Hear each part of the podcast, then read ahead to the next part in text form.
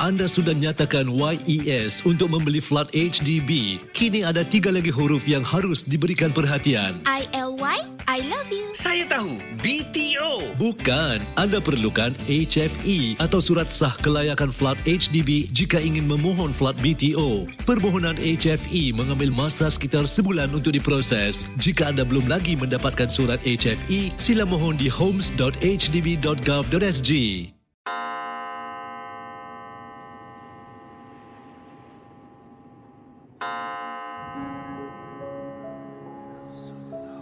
Selamat datang para pendengar misteri jam 12. Anda diundang bertemankan saya, Safwan Syah dan Adi Rahman, setiap malam Isnin hingga Jumaat, berdetik selepas 12 tengah malam. Kisah-kisah misteri anda akan kami kongsikan. Ingat, jangan terlalu taksub atau percaya dengan apa yang dikongsikan dalam gerun malam ini. Ia sekadar hiburan sahaja. Tiada siapa yang boleh mengesahkan kebenarannya. Jangan takut.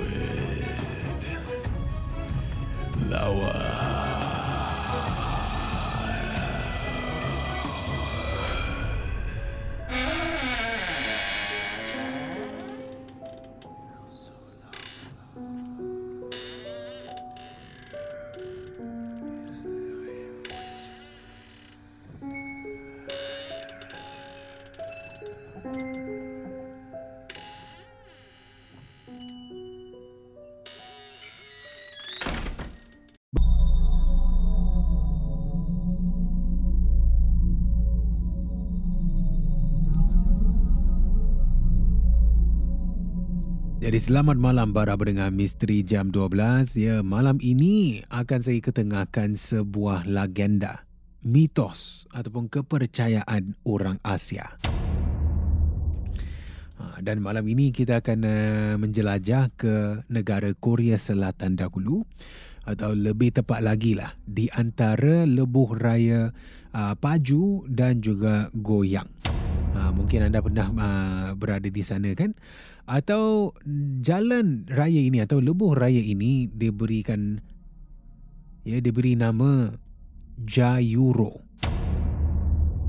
Di laluan tersebut bukan sahaja warga Korea Selatan yang percaya, namun tidak asing juga kepada pelancong yang pernah ke sana juga.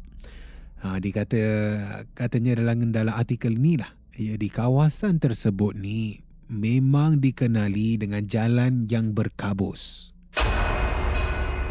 Ya, jalan berkabus ni anda boleh bayangkan seperti cuaca pada hari ini di Singapura. Memang sangat berkabus, tapi dia lebih tebal lagi. Jadi pemandangan memang tak jelas sebabkan berkabus di sepanjang lebuh raya Jayuro ini. Jadi ada yang percaya bahawa kemalangan yang berlaku di sana, yang sering berlaku di sana, ada kaitan dengan alam mistik yang berlega dan menghuni laluan tersebut. Dan tambahan lagi, pemandu-pemandu juga menyatakan mereka pernah terserempaklah seorang wanita muda ni dengan menggunakan kacamata, tapi sedang menunggu di pinggir jalan. Cuma bila mereka menghampiri wanita tersebut, semakin dekat ni, pemandu tersebut katanya perasan wanita muda ni sebenarnya tak pakai kacamata. Namun wanita ni tak berpunya bola mata. Ya, perempuan ni tak ada eyeball. Yang kelihatan dari jauh, ya, dalam keadaan kabus, seperti memakai kaca mata yang gelap. Juga ada yang mengatakan, ya, kalaulah ada sesiapa yang berani, ya, yang berani dan berhenti sambil tu menawar untuk tumpang wanita tersebut, wanita misteri ini akan mengarah pemandu tu pergi ke tapak perkuburan.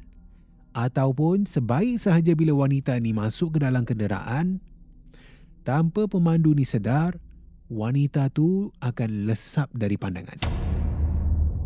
Sehingga sekarang lah ya, tiada siapa yang tahu tentang kehadiran wanita misteri ini yang sering dinampak menunggu di tepi jalan di lebuh raya Jayuro di Korea Selatan.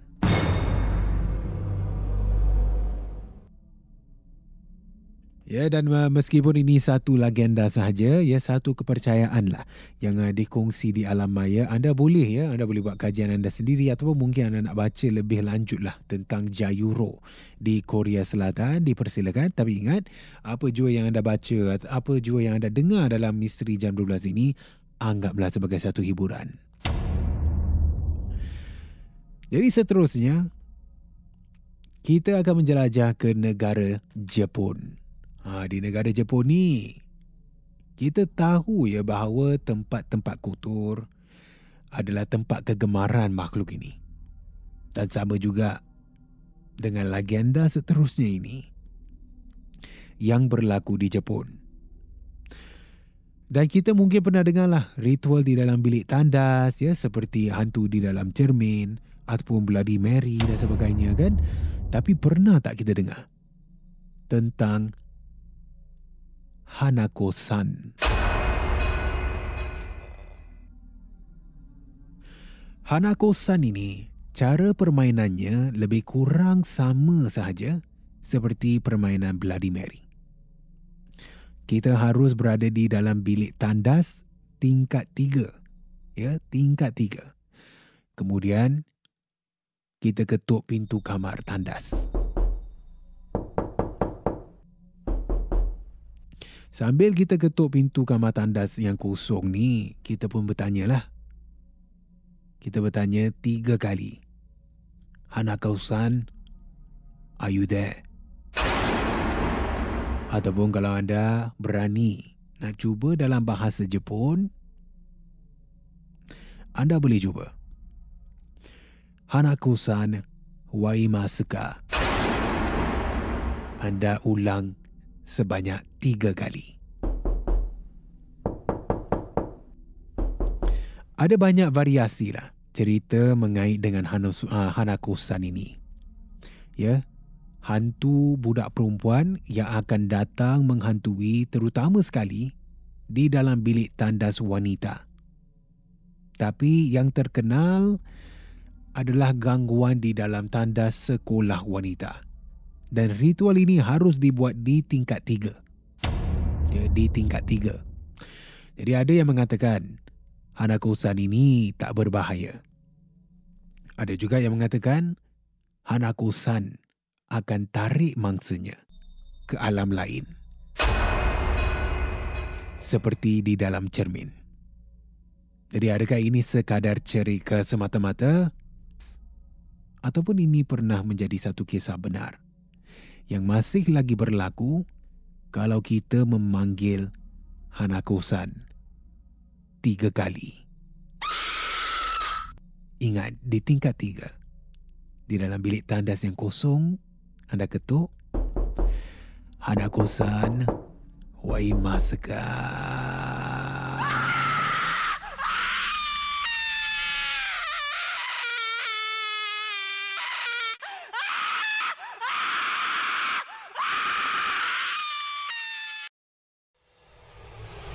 Terima kasih kerana mendengar Misteri Jam 12. Terima kasih kerana rancangan satu jam ini jam 12. Seperti mana yang selalu diingatkan, jangan mudah percaya, jangan terikut-ikut dengan kisah yang diketengahkan dalam rancangan satu jam Misteri Jam 12 Gerun Malam. Sehingga kita jumpa lagi di dalam satu lagi malam. Misteri Jam 12 satu lagi malam. Gerun Misteri Jam 12 malam.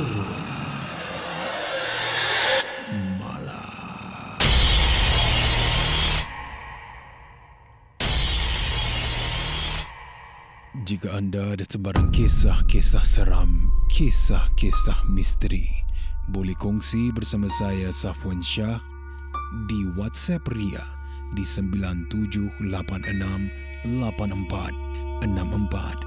dan juga anda boleh hantarkan di Instagram Safwan Syah ataupun menerusi email rasmi kita di mj12@mediacorp.com.sg.